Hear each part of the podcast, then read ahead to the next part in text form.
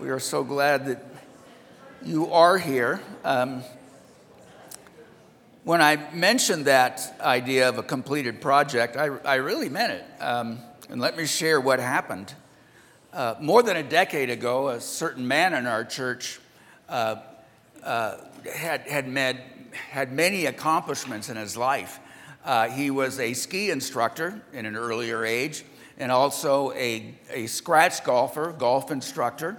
And uh, he was so good that every year he got two weeks down in uh, Arizona to test new equipment. Uh, everything paid for uh, by the uh, groups like Callaway and, and, others. Well, early in the you know the aught thousands, between 2000 and 2005, he looked at me and he said, "Jim, let me help you be a better skier and golfer." So I answered back, "You're on." And uh, he made the challenge, and I accepted it. So that winter, because he had made the challenge in winter, uh, we w- skied three times together. And he took me to the, uh, the, the uh, mogul double black diamond and back bowl slopes that I had never dreamed of going on myself. And I must admit, in those three times, I got better. I mean, I'm not great, but I got better. And I, I could honestly thank him for that. We went golfing once, and he realized not even God could make Jim a good golfer. Uh, so he finally said, You know, Jim, you're a project that's beyond me in terms of helping you drive a straight ball. And we gave that up. But I still look back and say, here is a person who knew how to teach somebody one on one and make them better. You know, as I go and plan for my retirement, I'll be saying, you know, there's new projects that I want to do. I'll be doing um, uh, uh, maintain, maintenance jobs at home more than I've done before. I'll be repairing things at home more than I've done before. Hopefully, remodeling things at home that I haven't been able to do before. And some of that involves picking up power tools. So, Barb is already in deep intercession because power tools and ladders and I do not get along. But I dare you to say, Jim, I can teach you how to lay that hardwood floor, and I'll take the challenge. Or, Jim, we can fix those broken electrical outlets without doing you bodily harm or burning down your house. I dare you to dare me and let me become your project and me your piece of work. You know, for some of us, our identity is wrapped up not in what we accumulate, but what we accomplish. It is fine to accumulate things. It is fine to increase your bank accounts and your, and your, and your uh, net worth. That's nothing wrong with that. But some of us also look at what have we gotten done? We're doers. You know, when Israel was looking for its Messiah, there was a long list of things that this person would do. The Old Testament, especially prophets like Isaiah, would list this is what he will be like, and this is what the Messiah will do. So, in Jesus' first public appearance, he goes to a synagogue on a Saturday and he reads Isaiah 61. And as he reads it, he's claiming this prophecy is now fulfilled in him. In other words, I'm going to be doing, proclaiming the favorable year of the Lord. I'm going to be doing what you are anticipating. So, for the next three years, Jesus does exactly what the Messiah is supposed to do. But people, especially the Jews, who know these prophecies, refuse to believe, even though they see what he is accomplishing the good work that he is doing. I want to take us back now to understand there have been a whole series of things that Jesus is doing and saying that points to the fact that not only should the Jews believe him as the Messiah, but we should believe him as God's Son. It all begins as we were looking at uh, about three weeks ago. The religious leaders had come out of Jerusalem and gone to the Sea of Galilee and they were talking to him and confronting him the fact that he was not, before he entered a house, ceremonially, not, not hygienically, but ceremonially washing his hands because he might have been spending time with Gentiles in the marketplace. So Jesus answers that fact that he doesn't wash before he enters a house, and he points to their legal and moral hypocrisies with the result of them becoming more resentful toward him. Now, that might be hard to understand. How dare you criticize the Son of God? And I'm certainly not in that category, but I know that when people come and tell me to shape up and get better at this, whether it be skiing or golfing, uh, when they say you're not doing a good job here, my first response is not to look at them and say, oh, gee, thanks, that's just what I needed. Finally, someone's going to speak into my life that I'm failing somewhere. You know, I, my first response is, Who died and made you king? My first response is, I know some things about you too. You want to hear those? Now, I realize that you're all far more mature than me, and you would never think those things, but that's what I think. So, he, I want to strike back. Jesus, in, in addition to uh, intensifying the opposition, also performs five miracles that point to him being, uh, point to him being the Son of God. He calms a storm with only two words.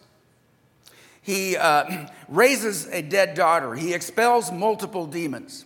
He feeds 5,000 with only five loaves and two fishes. And, and, and then to top all that off, he walks on water to bring aid to his disciples. In all of these, his fame only increases. And people want him to be their king because that's what they think a Messiah should be.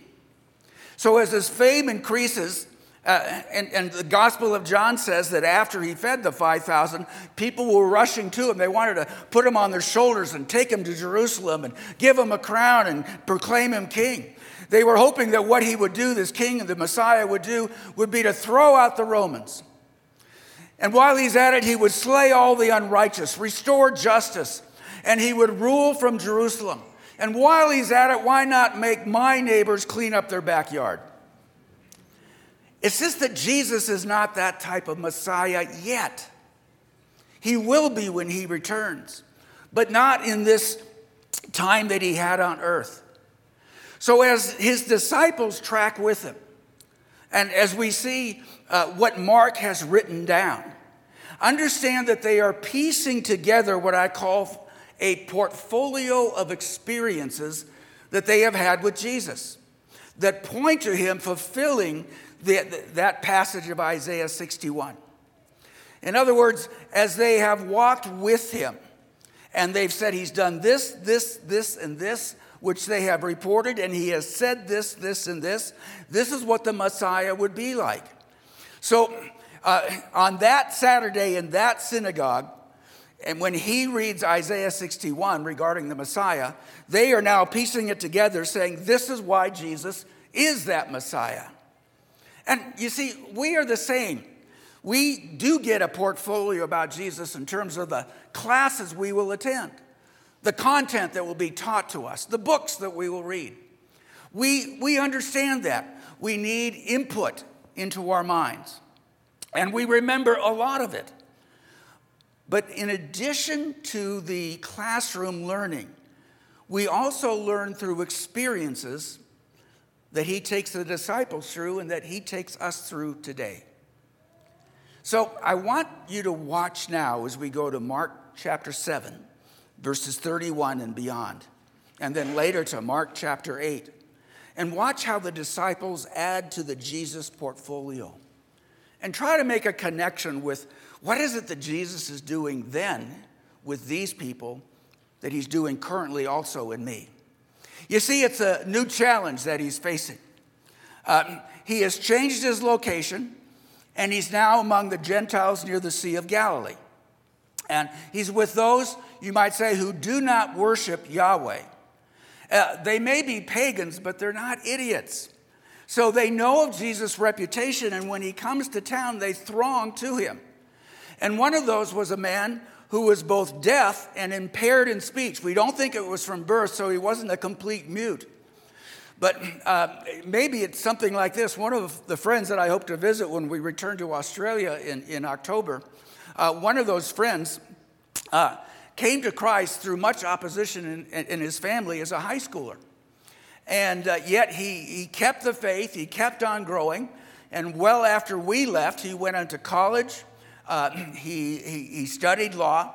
And while he was a law student at university, he went on a mission trip. And it was on the mission trip, serving Jesus Christ, that he got an ear infection where he lost hearing in both ears. Wait a minute, you're supposed to be rewarded, not punished.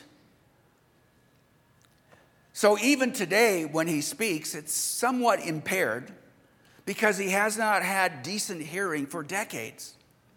Now, the man we're looking at here is worse.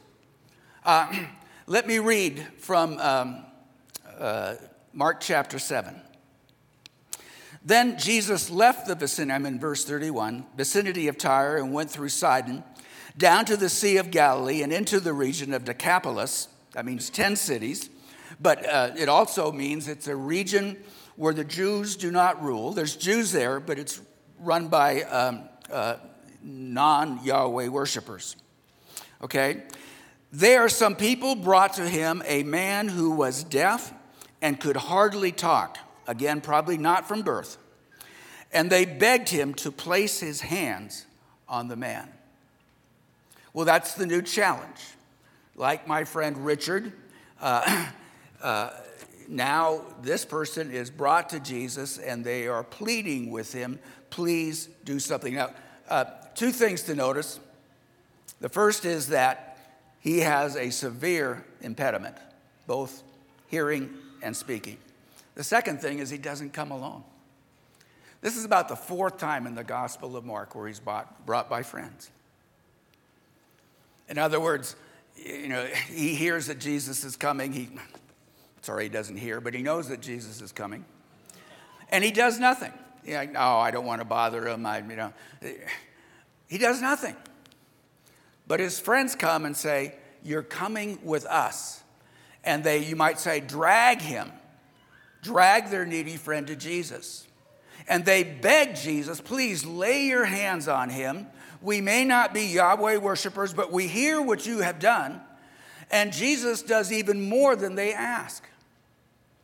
Uh, I was told soon after I became a Christian that there was a group of my peers that got together every Sunday morning before church and they prayed for a list of people, and one of them was Jim DeMoller. Three of those people were from my high school, and one was my older brother. And uh, they grew tired in praying for me, and I grew very skilled in knowing how to avoid church. But somehow they won out.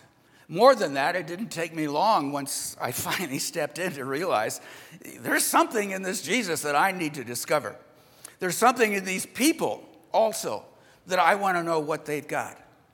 So it wasn't too long before I became a Christian. And uh, when I did, then I heard the story. So when I became a Christian, of course, something uh, God did a work in me, but the biggest smiles were probably these people who can say, God answers our prayers. And I just want you to know that in our growth groups and in our homes, may I suggest that you pray together for people, that you, uh, that you don't drop them, but you keep on praying until you get a definite answer. Faith grows especially as people together, as a whole group, will not give up but are persistent until they get the answer and they bring or drag somebody to Jesus. And I'm one of those. I'm one of those pieces of work. Well, now look how Jesus works on this person. In verse 33, it says, after he took him aside, in other words, here he is surrounded by his friends, Jesus takes him away, and it's one on one with him. After, uh, after he took him aside from the crowd, Jesus put his fingers in the man's ear, then spit and touched the man's tongue. He looked up to heaven and with a deep sigh, said Ephphatha, which means be opened. One word, two gestures is all it takes for the Son of God. And I think those two gestures were meant for the deaf man more than anybody else. Do you see how Jesus operates? First, the fingers are put in his ears to signify they're going to be opened up. Uh, secondly, saliva is put on, uh, Jesus' saliva is put on his tongue. Ew, ew, ew, ew. I know what some of you are thinking. And there's no healing in his saliva, okay? That isn't the issue. But it's a gesture for his benefit. And then he looks up to heaven because God is his source. And he sighs, showing his emotional involvement. And then, with one word, in our language, two words, open up. And that's it.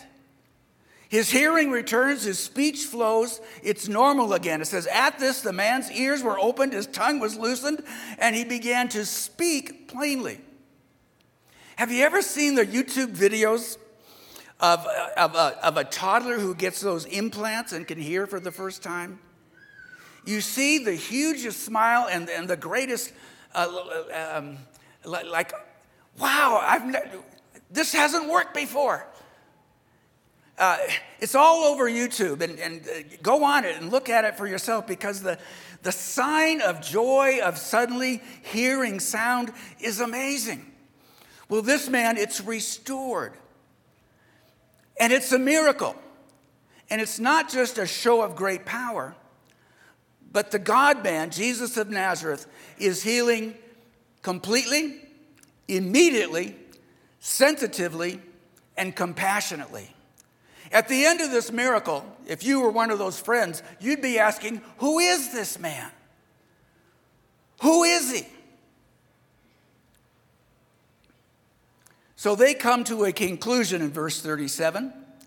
It says, The people were overwhelmed with, with amazement, and they make this statement about him. You see, the question, Who is he, is the question that's been asked all through the ages since Jesus came. It's the question that is answered by Mark in, in the very first verse, the beginning of the gospel of Jesus Christ, the Son of God.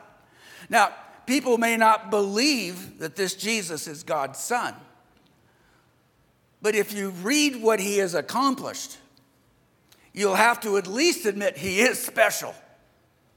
And his power to heal has not been seen since the days of Elijah by the Jews. And his passionate love for his creation has not been seen since the Garden of Eden. So the crowd, which does not worship Yahweh, has to confess that this is a God thing, a Yahweh thing that they have now witnessed. And it probably moves them to say, maybe I ought to rethink my situation, reconsider my lack of faith. So listen to their words. They are deeply impressed with Jesus without claiming he's deity. Their words are this He has done everything well, they said. He even makes the deaf hear and the mute to speak. He does all things well, says one of the translations. He does all things well. Does Jesus do all things well in your life? Or are you his only exception? Can you, as some of you have told me, well, he seems to be working here and working there, but he's not working much for me? That, I think, typifies many disappointed Christians that I know.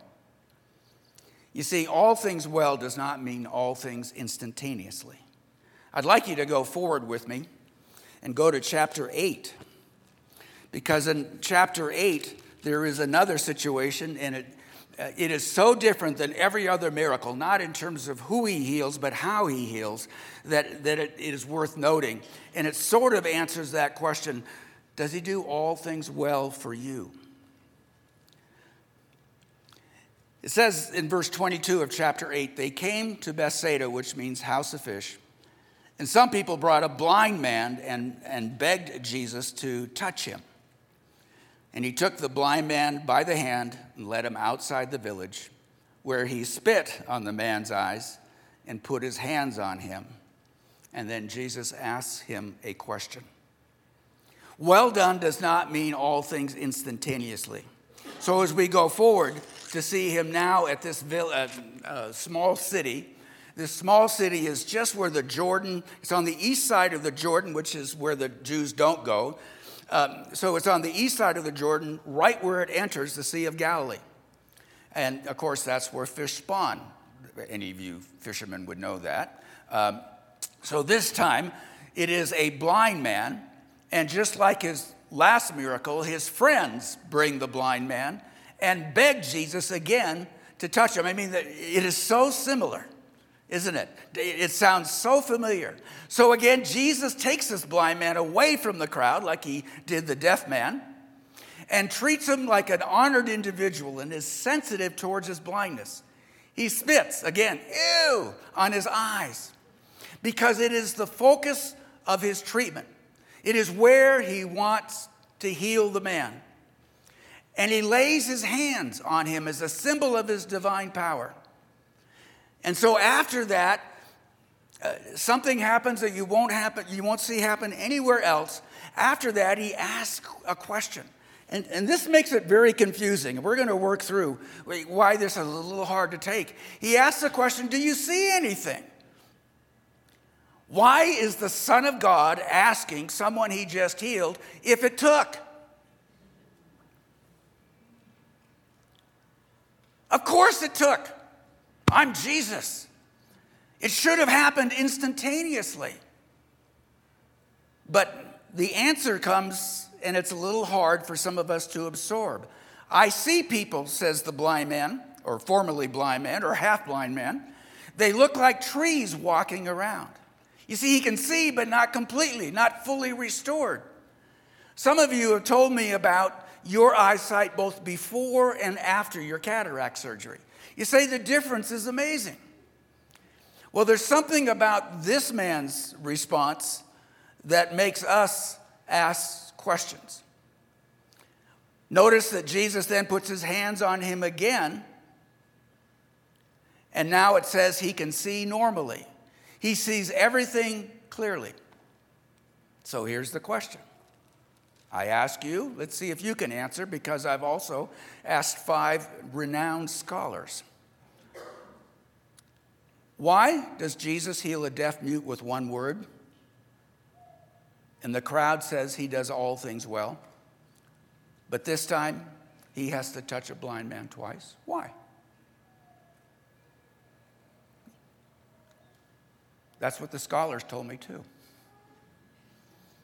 See, I've looked and I've looked and I've looked.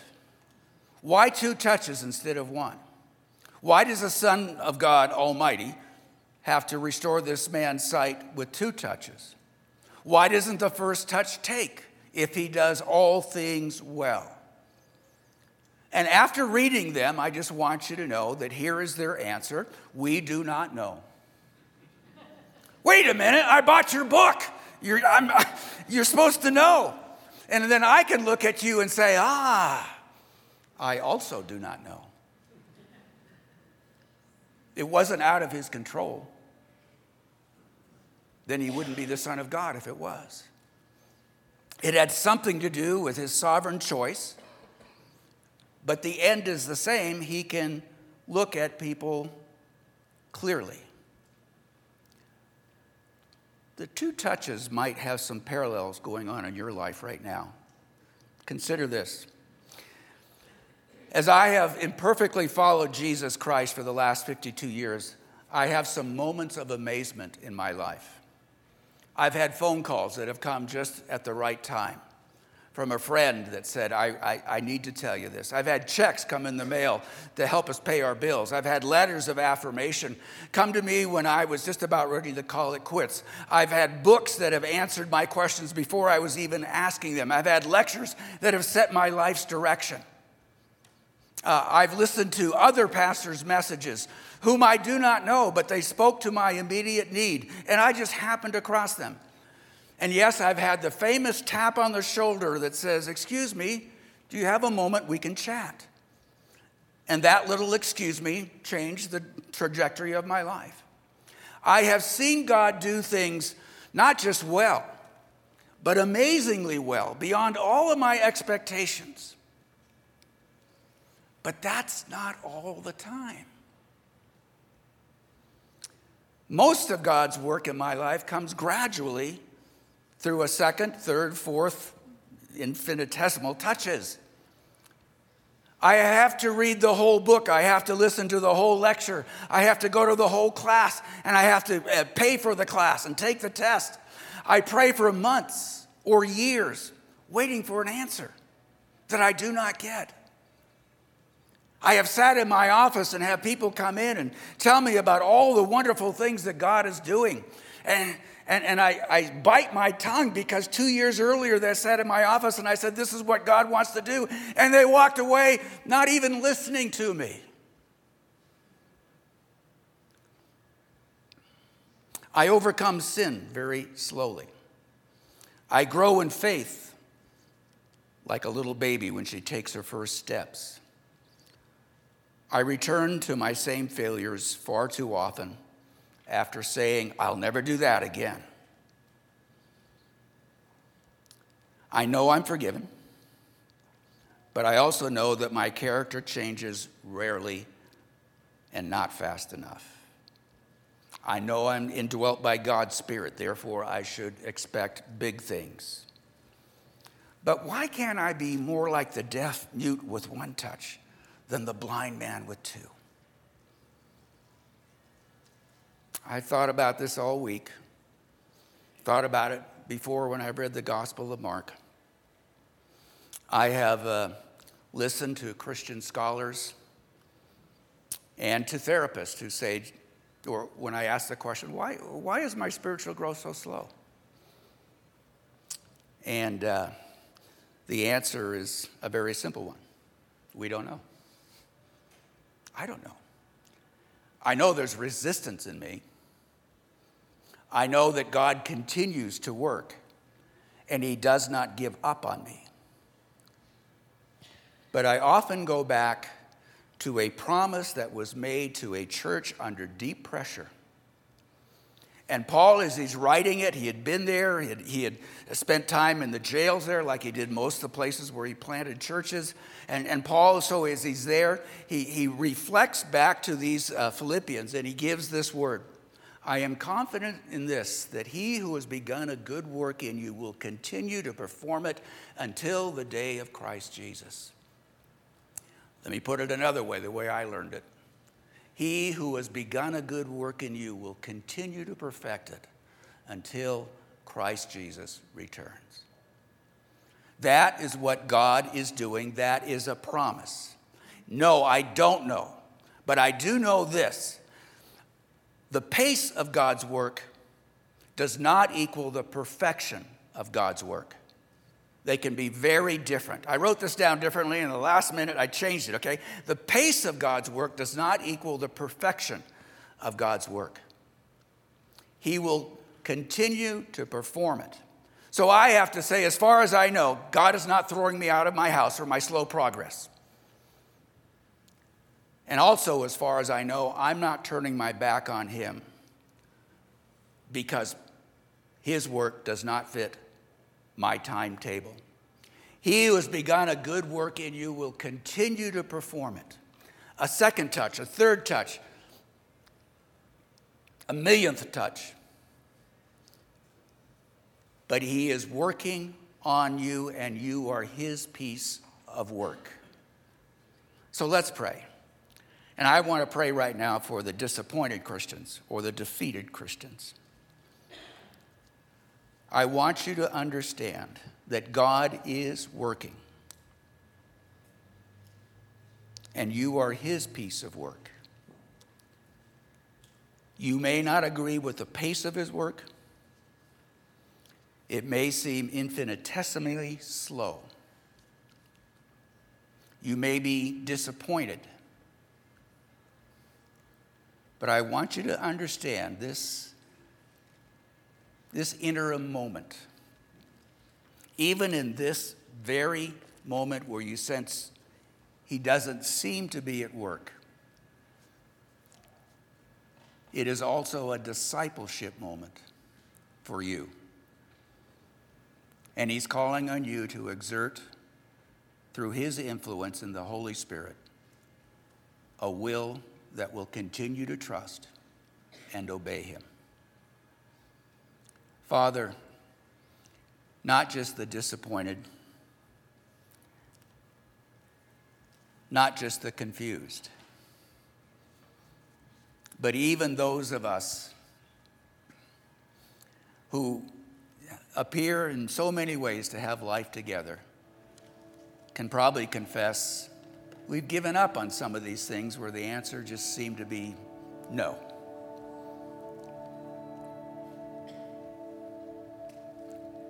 I want you to reconsider that maybe the answer is just not yet. But I'm working on it. I'm working on it. And that you would promise him that you will continue to look for his work in whatever that request would be. Many of us here look at certain times and moments in which God just overwhelmed us. It's the same God. And he will continue to do his work until the day of Christ Jesus. Claim that now. In Jesus' great and mighty name. And God's people said, Amen. Let's stand.